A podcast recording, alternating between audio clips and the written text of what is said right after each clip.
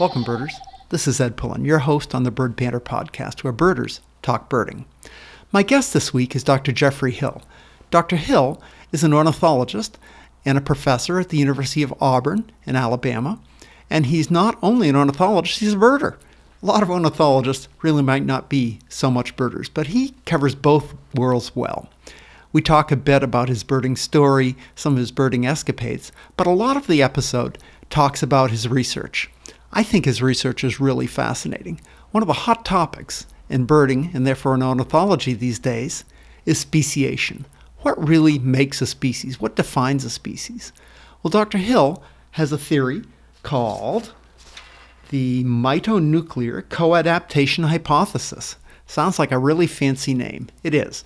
But what it basically talks about is that mitochondria are what scientists have found can define a species, can not define, can be used to identify a species. Uh, it works in all sorts of birds, fish, mammals, all sorts of things. and it doesn't make sense that the relatively tiny bit of DNA that's in a mitochondria can somehow define a species. Theory doesn't work. People have spent a lot of energy trying to put the theory down, but it works. And so they've developed a mitochondrial DNA barcode. They basically have a, a stamp of what the they can sequence all of the genetic material in the mitochondria and come up with a barcode for that. And if there's enough difference in the barcode, you'll notice that that's what a species defines a species. So if you look at through the field guides and you see yep, the this species is different from that species, if you look, the DNA barcode is enough different that it should be a different species. But if you look at subspecies, often the DNA barcode is not enough different that it would define a species. So it actually works really nicely. And by just looking at the barcode, you can tell what species a, a specimen is from. Just a drop of blood or a feather. It's used in the in the uh, uh, industries like uh, checking is something really made of ivory or is it a, a feather from a, an endangered bird or whatever, uh, things like that. He talks a little bit about that. But it didn't make too much sense. But his theory goes a long ways toward explaining that because the mitochondria are the energy producing part of, a, of, of every cell. If the mitochondria aren't producing energy, the cell dies, the organism doesn't survive. If it doesn't work well, it's not efficient, it's not fit, survival of the fittest, it doesn't survive. Uh, so it, it is important. And his theory goes on to explain how that could possibly be the driver uh, for speciation and to define species. Pretty cool stuff. I think you'll enjoy it, uh, and I sure did. This week I had a nice week of birding too. I got out with Ken Brown yesterday. Uh, we went up to King County. Uh, King County uh, is north of Pierce County where I live, and so we tend not to go that way often because you want to get up birding in the morning, and just to get to King County in the morning, the traffic can be wicked, uh, and so we just don't go there too often. But we battled the traffic to work on our King County lists. We haven't birded in the summer in King County a lot, and so we went up to the Carnation uh, Snoqualmie Falls area. Went to Three Forks Park and Snoqualmie Falls. Had a really nice time there. Uh, got Ken red-eyed vireo for state list this year, and uh, added some species to our county list. That was fun. Uh, but in addition, we we noticed a couple of things. At Snoqualmie Falls, we really went there hoping for a black swift. Black swifts are a, a species that nest behind waterfalls. That's the only place they nest is behind waterfalls. Uh, and so we are hoping to see one because they're sometimes seen near Snoqualmie Falls. But it was a clear day, and by the time we got there, it was later in the day. And so they were probably high and far away feeding, and we didn't get to see any. But we did notice, Ken actually noticed, that there were these little concrete uh, holes in above the dam is a hydroelectric project and a, a, big concrete wall there. There are little three or four inch wide uh, holes in the concrete. They're round, and I'm guessing they have to do with reinforcing the concrete wall. But anyway, northern rough-winged swallows have discovered that they work nicely as a substitute for cavities in sandy or muddy banks uh, as nest sites. There are lots of rough-winged swallows nesting in the concrete wall there. We thought that was pretty funny and cool. Had had fun with that.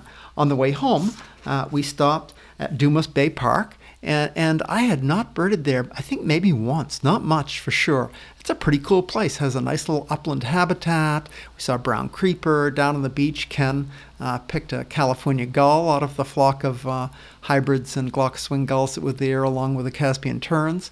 That's a little unusual in the summertime here. Uh, and so it was a nice, nice addition to our day list. And we made it home through the traffic in time to go to our ABC meeting. Our ABC Birding Club uh, meets once a month, and last night was our monthly meeting, and uh, had a really interesting program. Uh, Jerry brought Jerry Broadus and Clarice Clark talked about their recent trip to uh, Florida, to Hawaii, where they helped with bird conservation efforts, both with honey creepers way up in, in the high areas, inaccessible areas. They talked about the, the, the the research that's going on and, and how kind of combination of fun, scary, and difficult it was. And then, then they went and helped with a seabird conservation project where they uh, worked with uh, seabirds and talked about the issues with seabird conservation. You know, the things you think about are uh, fishery depletion and that, but big aspects are uh, hydroelectric lines. Hydroelectric lines uh, swing all across the, the area, both in Hawaii, like they do here. Well, these seabirds that fly at night uh, just crash into these crash into these lines because they can't see them, and uh, and die that way. A lot of them die that way every year. But the other big issue is feral cats. Feral cats, gosh, feral cats everywhere. I've talked about cats before. Uh, but anyway, uh, it's a bane to uh, land breeding birds everywhere, and especially. Uh, especially seabirds. They, are very vulnerable. The chicks are just, they can't fly, they're in a cavity, the birds can just climb in and eat them without any difficulties. So the, the cats just uh, devour these guys and are a real problem. Uh, and so uh, they've come up with a unique way to try to uh, avoid that. They've come up with basically taking the eggs out of the nests. Uh, or the chick, I think the chicks out of the nest right after they're born, and moving them to a protected area where they have some man-made burrows, and they feed them by hand, and they're in a protected area the cats can't get to, and so they have a much higher survival rate and uh, and they uh, expect them to come back to these same cavities and nest, which will be in a protected area. So that is a, an interesting approach to that. They also came up talk about a way to light up the power lines, but that's a whole separate issue. But anyway, it was a really fun talk. We enjoyed that, and I think you'll enjoy hearing from Dr. Jeffrey Hill today. Uh, so here we go with the Bird Banter podcast, episode number 21 with Dr. Jeffrey Hill. Welcome, Jeffrey. Thanks to the uh, Bird Banter podcast. Oh, hey, uh, hey, Ed. It's nice to be here. Yeah, good to hear from you. I, I found out about you by your your blog site, uh, the ornithological the ornithologist blog. It's pretty cool. It looks like you haven't been too active on that lately. No, I get lazy. I really have to. I actually have a bunch of posts I put on our our local uh, bird list serve that I really should just paste into the blog and add some pictures. I really need to get um, more regular with my blog posting. You know, it's, if it's fun, do it. If it isn't, don't. That's the way I, I have a blog. I, I post to it when I feel like it. That's yeah, really, yeah. Fortunately, sometimes I'll go six months, but I really, if you want people to ever take a look at your blog, you have to do at least monthly posts, if not weekly little more a little more active would probably help with that. Anyway, uh, I'd like to hear your birding story. You've been a birder for a long time. How did you get going in birding? Well, I've always liked the outdoors and nature and animals, um, and you know, I was always looking for ways to. Uh, to uh, see things and and uh, discover things. So when I was a, a small boy, say uh, six, seven, eight, uh, it was um, reptiles and amphibians. I lived in an area where there were um, no venomous snakes, luckily, because we just picked everything up, my friends and I. Uh, but um, uh, salamanders and snakes, and uh, I was uh, very active in in fishing, not um, not like bass fishing, high class fishing, just putting a worm on a hook and uh, catching everything we could in a creek. And we actually keyed out our fish. We wanted to identify our fish. Oh, so cool. so I did all that. I didn't even know that you could identify birds or or look at birds. And then I went on a uh, just an afternoon outing with my mother's uh, teacher friend. She was a high school teacher, and the biology teacher led a little bird walk on that trip. And uh-huh. that was really my first time I ever was birding. And uh, he had a spotting scope and he put a cowbird, a brown-headed cowbird, in the spotting scope, and I just couldn't believe you could look at a bird and know what it was. And from that trip on, I just started looking at birds myself, and uh, that's when I think I was ten or eleven, and I've pretty much been bird watching ever since. Very cool. Very cool. Were there, you know, other than the brown-headed cowbird and the spotting scope, were there other, you know, things that really piqued your interest to got you going as a young youngster? Yeah, birdwise. So I was I birded completely in a vacuum, uh, really until I got to college, and even even somewhat after that. Uh, so I didn't belong to any clubs. I rarely went on any outings or even heard of any outings. Uh, I just sort of uh, chased down birds and and uh, and uh, figured out what they were from books. Um, so uh, in about let's see, when I was about fifteen. Uh, it was a wet year. I grew up around Cincinnati, and the Ohio River flooded some bottomlands to the west of Cincinnati. Uh-huh. Um, called the Oxbow uh, Bottomlands. It was undeveloped at the time, and there was a. I read in the newspaper. This was long before the internet, Oh or i- or uh, this would have been a, in the early '70s. Uh, I read in a newspaper that there was going to be a um, uh, a field trip led to look at the ducks. And Uh-huh. so I showed up for that field trip. I, I was driving around myself. I think I was 16 at Mhm. the time, and uh, uh, you know it was an epiphany because these uh, whoever was leading the local tour had spotting scopes, and it was uh, it was an incredible array of ducks in the uh, flooded fields along the. It's where the Great Miami River joins the Ohio River. So this is spring and- or fall? This is uh, this is March. Yeah, this is spring. spring. spring. oh, Uh, very yeah, and all the ducks were in high breeding So plumage, and I had never good, yeah, I'd all never seen good. any of these birds before, and so I I had a lot of fun seeing them that way. But I really wanted to get closer and see them better, so I went back the next day and. Um, uh, and sort of uh, snuck around. I did a lot of crawling on my hands and knees and on my belly, so I get right up next to the ducks Uh-huh. and uh, you know it was fantastic. I saw a lot of birds for the first time, and uh, that sort of cemented my interest in in uh, in seeing a, a more of a variety of birds. I had just been working on forest birds up until that Right. time. Right. Okay. So that introduced you to waterfowl, uh, and uh, then it sounds like you must have studied ornithology or some sort of uh, biology or biochemistry in in college. You went on to be a professor. Right. Yeah. So I knew I wanted to uh, be a professional um, uh, biologist. Uh, uh, I didn't know exactly what what kind uh, when I went to Indiana University, and I was lucky to um, to see a sign for a job as a bird catcher, uh, a research assistant with uh, Uh-huh. with Val Nolan and Ellen Ketterson when I was a sophomore. So my freshman year, I worked in a paleobotany lab, but uh, okay. but I but I had work study. It used to be a type of financial aid. It's not very common anymore. Uh, Standard when I went to school. yeah, yeah, but uh, so I had work study, so I was looking for a job, and I saw that they wanted someone to assist with birds, and uh, and I showed up, and I became their their chief junco catcher. So they were doing studies on dark-eyed juncos, and I. And the other thing I did as a kid is I trapped animals. I was a really good trapper, uh, so I could catch birds. So I remember uh, when Val Nolan didn't know me very well. Um, uh, one of the very first days I worked, he showed me how to work this simple little trap. It was just a um, a walk-in trap with gravity-activated doors. Uh, and they're they're called they're Potter traps. They're four-cell traps, and he had a big stack of them. And he said, "Yeah, see if you can run this. See if you can catch a few birds." And he gave me a string of bands.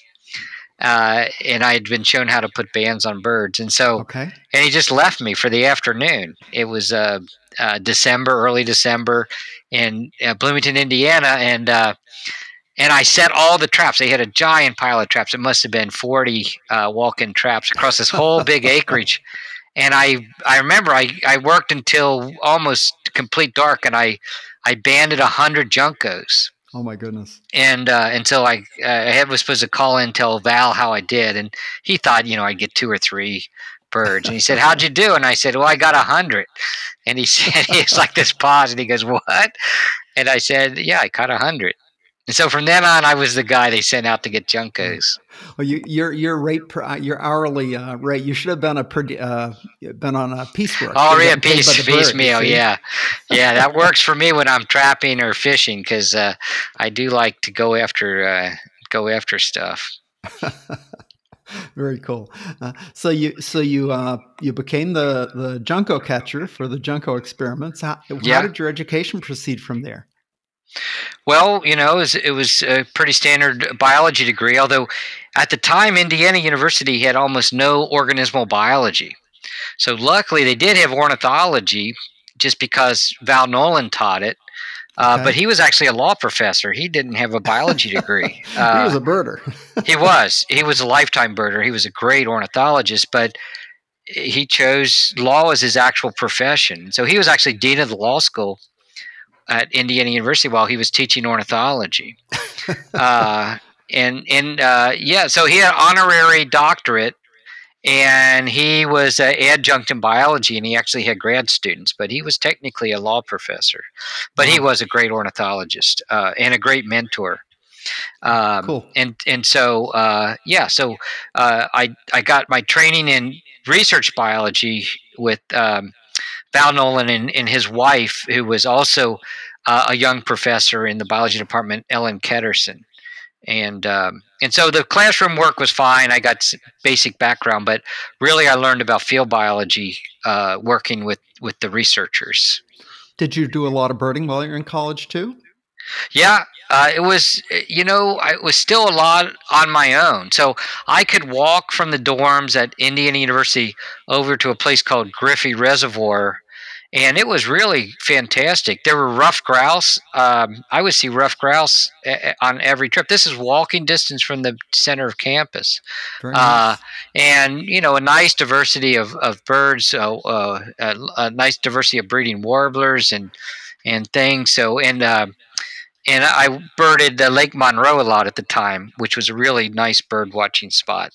Um, so yeah, so I got out bird watching some, but mostly it was on my own. It wasn't So really not not in a group. birding community, so to speak. No, I've always been kind of a loner, and uh, I was just birding on my own. So I sort of met some of the birders in the community when I I found a rare bird when I was a um, I think I was a sophomore at at Indiana. I I found a uh, uh, a black shouldered kite. It was a white-tailed nice. kite at the time. Right. Yeah, it was a first state record. Um, and uh, and um, so I, I, it's not a hard bird to identify, and I got a good look at it, and uh, I called up the local birder who I'd met once before. He sort of didn't pay attention to me, and I said, told him this guy's name was Steve Glass, and I said, I, you know, I, I have a white-tailed kite, and you know, he he didn't believe me, of course, but he went back out with me, and we were actually able to photograph it.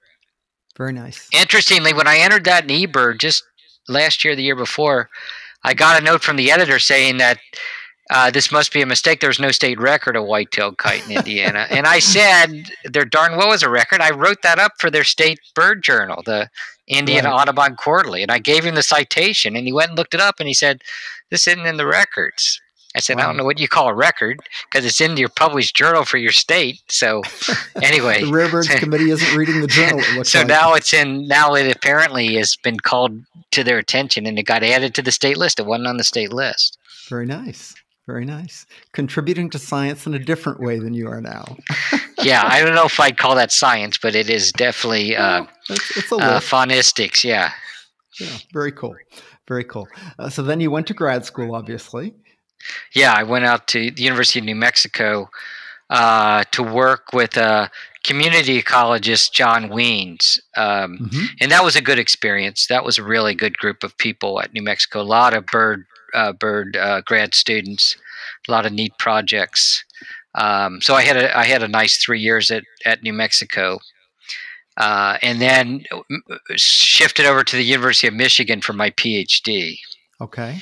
So you've you've uh, hit some good birding areas. You know, Yeah, New Mexico's Yeah, pretty it- hot, and uh, yeah, then that's right. Michigan. And there were some good birders. There was a guy that, who's still there, still very active birder, uh, Bill Howe, and uh, he he was kind of my birding mentor in uh, New Mexico. He was a really good birder, and we had some nice field trips. And then when I got to Michigan for the first time, I really landed in um, kind of uh, big time modern birding because my office mate at Michigan was Phil Chu, who still is a very active Michigan birder, Okay. and uh, and and lister. That, that's the thing. I'd never been around real listers before, Oh, okay. uh, competitive you- listers. And Very good. Phil was very much a competitive lister in Michigan, still is, and uh, and and from with from Phil's connection, I met all the Michigan uh, birders and listers, and I became very Nice. aware of, of state state list, state birding, uh, Sure. and what have you. And I really hadn't been before so much. So that's it's a different world, isn't it, when you get around Yeah. uh, competitive listers? Yeah, Very nice. So, so uh, I'm going to kind of skip ahead uh, Yeah. because I really want to hear about this uh, the speciation uh, theory that you have. I'm not even sure I can pronounce it. The mitochondrial mi- mitonuclear coadaptation hypothesis. I think. it. yeah, yeah. Can you can you uh, talk about that? I'm I'm sort of vaguely familiar with you know Sure. biologic and philo- phylogenic models of speciation. Right. tried to tried to work my through way through Cornell's uh, uh, ornithology online course. Yeah, And uh, but this is uh, I read uh, an article. I think it was in AOS or something like that. Uh, yeah. That's a, a, a- AOS. It's American Ornithological Society blog. Oh, Yeah, Okay, I read that an article in that that kind of talked. It was I don't know if it was an interview with you or whatever, but it was like fascinating. So- tell Yeah. us about that. Okay, well, I think uh, bird watchers in general know that uh, we're shifting towards more of a genomic based view of species. Um, uh, and and it really, the opportunities for doing that are being created by cheap sequencing. So we've had big breakthroughs in biology where we can now do DNA sequencing very cheaply, very quickly, Right. and uh, we're we're getting information that we simply didn't have before. Mhm. So uh, the species concepts that we are currently using, that the uh, AOS uh, checklist committee uses, that make the decisions that ABA recognizes and and and become the dogma we see in te- in um, field guides. That's based on old hundred year old ideas about what species are. When we had no uh, really uh, no information about genetic structure of populations. right. So those are all based on observables with binoculars, basically. So Sure. uh, how much do birds hybridize? Uh, uh, uh, you know, are they phenotypically distinct? Uh, these kind of things. And with the new genomic techniques, we can we can do much better than that in in understanding what a species is. And so, sure. really this this all focuses on mitochondrial DNA. And I think a lot of birders will have some idea of what I'm talking about here because uh, mitochondrial DNA plays big already, and it has for for 20 years in um, in uh, describing species. Um, so um, so we have two sets of DNA in our in our bodies in each cell of our body.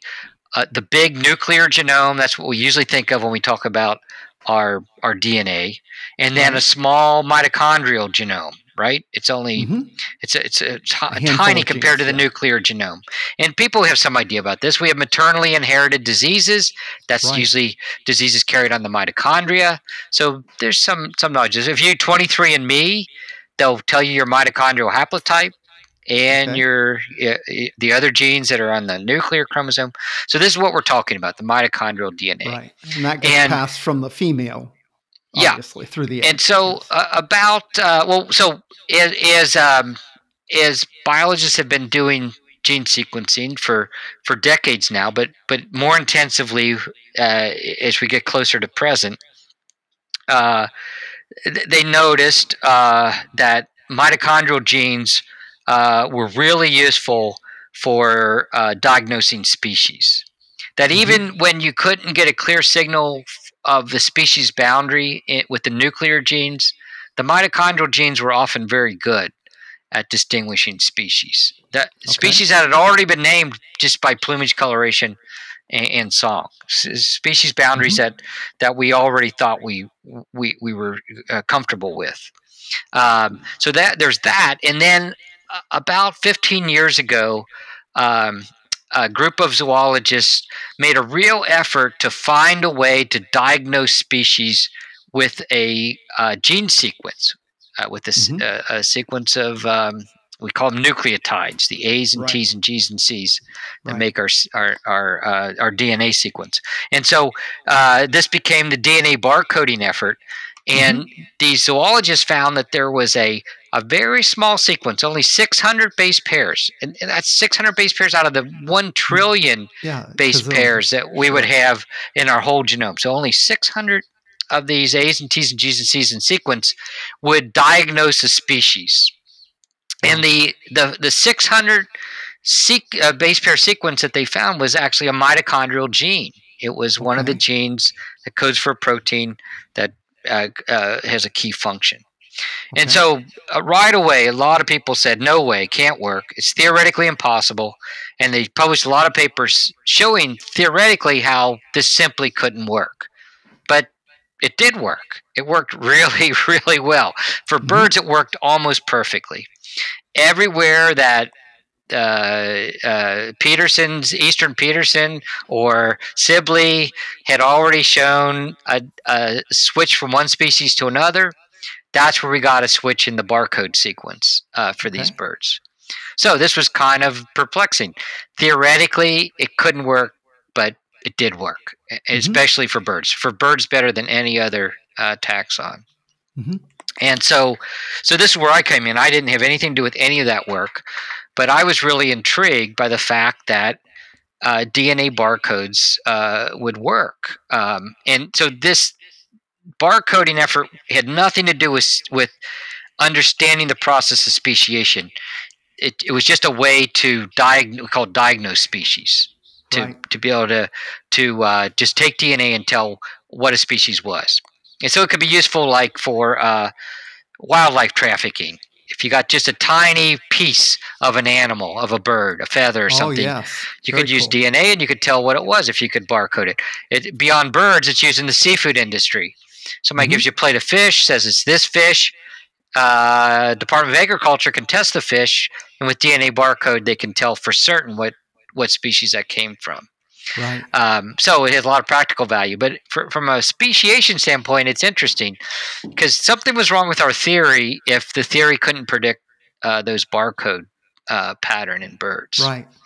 And so, uh, really, I, I, I just worked on this question for a while, uh, try uh, understanding a little bit about the biochemistry uh, uh, that was involved with the what what the uh, mitochondrial sequence was coding for, and I came to this idea that um, the defining uh, uh, f- uh, the, the thing that defined a species was really its mitochondrial DNA, and it, specifically how its mitochondrial DNA uh, uh, interacted with the the uh, nuclear DNA that created the mitochondria. And, and this is where it gets a little a little bit technical, but we already said mitochondria has a tiny uh, gene sequence, Right. very small compared to nuclear. So that means mitochondria doesn't carry enough genes to create itself, right? Right. You can't create a whole mitochondrion from the genes in a mitochondrion because there's way too few.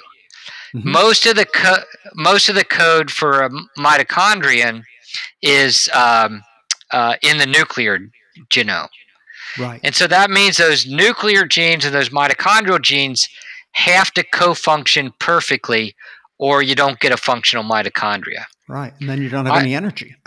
That's right. And it- mitochondrial function is absolutely key to life. I like to think of it as a uh, a manufacturing plant that has to get parts from another company to Mhm. say build an engine.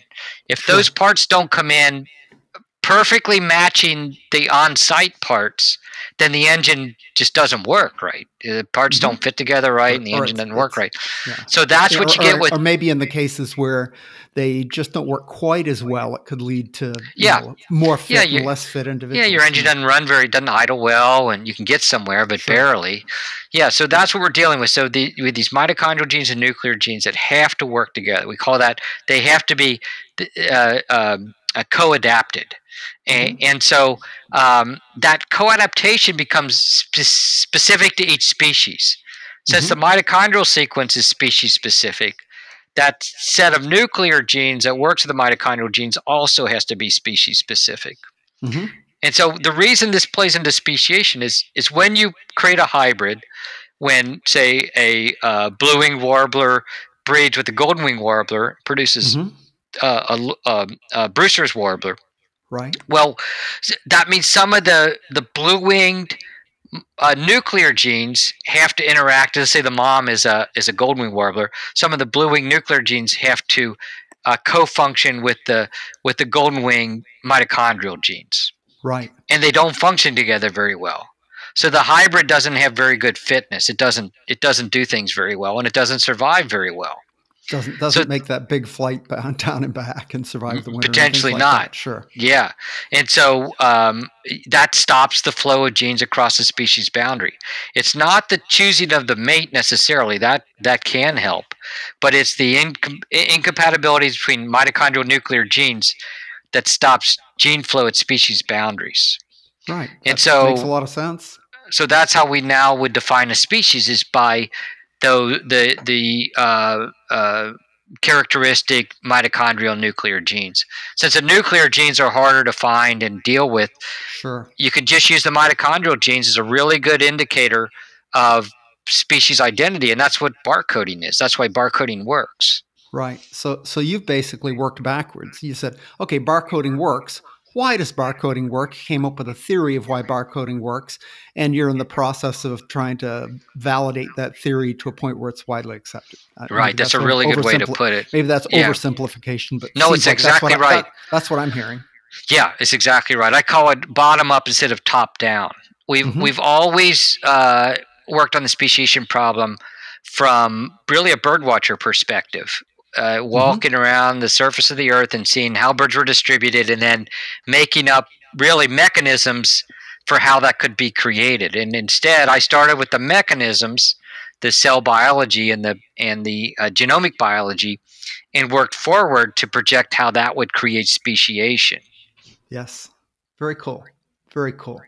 I think uh, you know that makes a lot of sense, and and uh, and I I read another article. I think was somewhere in the process of doing my research on you that uh, you've done a lot of work with uh, species coloration and that sort of thing, and and uh, and and I think if I remember correctly, the it in birds it's backwards to mammals. The the male is the one with that passes the the big chromosome on, and the and the female is more like the XY. Yeah. I think it's XW or ZW or something. like that. CW, And- right? Yeah, Uh-huh. and and so uh, the the uh, I'm losing my train of thought, but that but that plays a big role too in in fitness and, and that sort of thing. Right. Yeah, it gets complicated. Uh, there's something called Haldane's rule, um, which is just the the observation that when you when you have hybridization going on hmm in in uh, in mammals, which are uh, XY, uh, females do better than males. So all all mules are are um, female, right? okay, because they're they're a donkey horse hybrid and there's Mhm. no male mules right? Well you get to birds and it's the opposite. Uh, males do well and females do poorly. Mhm. and this is just an empirical observation from captive hybridization of, of animals. Uh, but now we can explain it. I'm not, i won't get into all the details but the mitonuclear thing explains haldane's rule sure, sure. The males get the mitochondria and the fe- yeah, but mitochondria always passed by females right. But the, the nuclear genes, where those nuclear genes interact with, with the mitochondrial genes are, it really creates Haldane's rule. Exactly. Exactly. Cool. Cool. So I'm going to break away from the science so we don't uh, get too deep and, and maybe bore some people. Uh, but uh, anyway, Yeah. uh, y- you've got some big birding plans coming up. You're going to Alaska. Tell me what you, what you, where are you going? What you going to do? Yeah, it's really not a birding trip, but we certainly Oh, will look at birds. uh, yeah, I know. So it's the it's the annual meeting of the of the of the bird scientists, the uh, uh, American Ornithologist Society or uh, Oh. American Ornithological Society, and um it's in Anchorage. So uh, and in June, so I had hoped to go to St. Paul, and the Oh, wow. um, the so the conference is, is an organized thing, and they have a, a website, and they had uh, linked to tours that they were that they, they were sponsoring, Right. and there was a, a trip to St. Paul, and so I clicked on that way back when I was getting organized, maybe before New Year sometime, and uh, I got one email, follow up email that we would get notifications and stuff, and then I don't know what's up with that tour company, but they they may not be in business anymore, but they wouldn't Oh, answer phone calls. They wouldn't. There's no email. It got to be uh, April, and we had no plans. We didn't Oh, know we were going if we were going on St. Paul trip or anything. And and I just gave up. I I spent another few days trying to contact them, getting no response, and then I just said, "What the heck?" Because my wife's going with me. She's not much of a bird watcher, mhm. and I said, "Let's just go to Barrow." Uh, you know, forget tours. Let's just fly to Barrow. Uh, I can't remember the um, the native name now that's Yeah, used. they I changed it. remember yes, that. Anyway, I still it's quite called Barrow. Um, but we're just going to go to Barrow and rent a car and drive around. So good. uh, and as Watch out- much as you can drive for the- around Barrow, Watch out for the polar bears. yeah. See, we're hoping we see one, but not. yeah. I don't want to be eaten by one, but I'd like yeah, to see one. from but a distance. Sure. but it should be fun. I mean, I've made no great. preparation. I think you can only drive a couple miles any direction out of out of Barrow. I've never been there. Uh, I uh, haven't been there. I've been to Nome, but I haven't been to Barrow. I've been to Nome too, and I've been to St. Lawrence Island, so I've done Okay, Alaska so you, a little done, bit. You've done a little bit of Alaska. Yeah. I would have liked. And I'll get to St. Paul sometime. This just wasn't going to happen this time. Uh, Mhm. But we'll have we'll have fun. We're gonna we're gonna go on a halibut fishing trip. My wife loves to fish, um, and that should get us um, some seabirds. Some of the uh, yeah, you get out there uh, at least. Yeah, oh yeah. We'll get uh, Kittlitz's murrelet, and uh, we'll get we'll get some stuff. Um, right, uh, just you can't probably miss it when you get out in the uh, I would I would expect it to be pretty pretty the- gettable. the deep water areas where you catch halibut are going to have all the seabirds. So uh, Mhm. so we'll fish and bird one day, and then we're flying up to to uh, uh, Barrow. Mm-hmm. And you know, nice thing about the Arctic is birds are fantastic, but the list is pretty pretty Yes. manageable. It's Yeah. not like going to India where you have a thousand birds to study. Oh goodness. I No. mean, you know, spectacled eider, um, uh, Steller's eider, um, the, the loon, yellow-billed some loon. seabirds, and some other stuff. and- Yeah, we won't probably get Ross's gull. It's a bad time of year for that Yeah. stuff, but who knows? They get them You in know. June once in a You while. If it flies by, I'll identify it. It's not a hard bird to identify. yeah. Um, so we'll just we'll just see. I just want to see the tundra and uh, some of those breeding shorebirds and uh, loons and eiders, and it should be nice. Should- we're only there. We're only on the ground for less than forty eight hours, but oh yeah. it's there's not you know it's a it's a pretty finite spot. You get Yeah, in you'll, you'll, and there's you'll a be able to check it town. out pretty well in two days. Yeah, and it never gets dark. And anyway, so yeah, we're going to going to Barrow uh, to, Yeah. to look around, and I'll be that birding. They have bird walks every morning from downtown Anchorage from the convention Anchorage center. is can be pretty good. I, Yeah. there's a forest there by the university. I, I spent a day in Anchorage and, and looked around. It was pretty good. Yeah, Pretty we'll have local guides that take us out uh, on Oh, the morning that'll be bird walks. That'll be So uh, yeah, so I'll at least get my year list, my North American year list up, uh, Yeah, just birding around you. Anchorage. So good for you. You also had a sabbatical in Australia. Did Yeah. you do a lot of birding uh, while you were there? I did. I was disciplined. I didn't do that much birding because I was writing a book on the the mitonuclear stuff we were just talking Right, about. right. Um, so I was at a university. I was really in a in a terrible bird spot, and there aren't many Oh. terrible bird spots in Australia Yeah. yeah. because Melbourne is an absolutely huge city. It's Mhm. it's just a sprawling huge city, and I was I had a, a room in a house. In if you ever look on Google Earth on Melbourne and see the sprawling suburbs, I was right in the center of that. So Oh. I was as far from bird habitat as you could get. Um, and I didn't have a car. I just rode a bicycle to the university every day. Mhm. So, um, so in that sense, it was limited. I didn't go bird watching crazy. Uh, Mhm. But right when I got there, uh, I had a uh, I hired a guide to take me around Victoria. Oh, nice. And we had a fantastic three day trip around Victoria, um, seeing lots of those southern Australia, those blue mountain birds and, right. and stuff. And then, um, and then I did uh, local birding. Uh, there's I could ride my bike to nice wetland parks and stuff. The birds really are fantastic, even in the suburbs. There's rainbow lorikeets in everybody's front yard, and uh, and uh, gang gang cockatoos fly over, and there's you know just stuff. Even when it's not very birdy because it's urban, it's still Australia. So that's one great thing uh, about so, traveling. You know, when you go yeah. somewhere else, all the birds are new.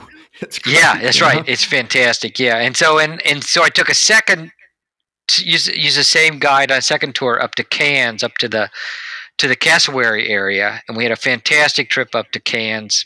Had cassowary walk right past us, you know, five feet away. Nice. Wow. Uh, and uh, great diversity of birds. And then um, uh, a, a, local birdie, uh, one of the uh, students there at the university who liked to bird watch, and I took did our own tour up to um, the dry country north of Melbourne. Um, there is um, a special desert area uh, called the um, uh, is it Maori area, and in the the desert scrub birds up there, and that was that was great. So mm-hmm. Um, we uh, I did three big trips and then and then local birding and, and it so was got, it was so you good. Got around a little. Good for you. Yeah, I, you know when I left Australia, despite the fact that I, I really sat and, and five days a week I wrote my book and only birded on the weekends and so those few yeah. trips I left Australia I was number five in the country on eBird. Because I well, because I'd done more trail. I did, paid guides and gone north and, and been and around. I left in May. Is eBird so, pretty popular there? I, I oh yeah, yeah, yeah. eBird's so popular. yeah, so a lot of the birders do eBirding. Good. Yeah, good. just pretty much like the U.S. and they have oh, really wow. good editors. And yeah, if you put down a questionable bird, you get a note within an hour uh, about your bird. So yeah, good. Good. So I wanted to touch on at least one more thing. I, I, I really enjoy our uh, uh, local college, uh, University of Puget Sound, has a really nice natural history museum, and and Peter Wimberger is a friend, and he's the curator of the museum there. You're the yeah. curator of the museum at, for at least the bird part of the museum at yeah. Auburn. H- how yeah. big a job is that, and how active is your museum there? Well, it's it, research active. It's active. It's not a it's not a display collection. So okay. there's really nothing for the public to come and see on the bird side of it. Uh, okay. We have an open house during a home football game every year, and everybody can come in and we'll pull the specimen trays open and show them the the the mounts. Uh, but it's really a research collection.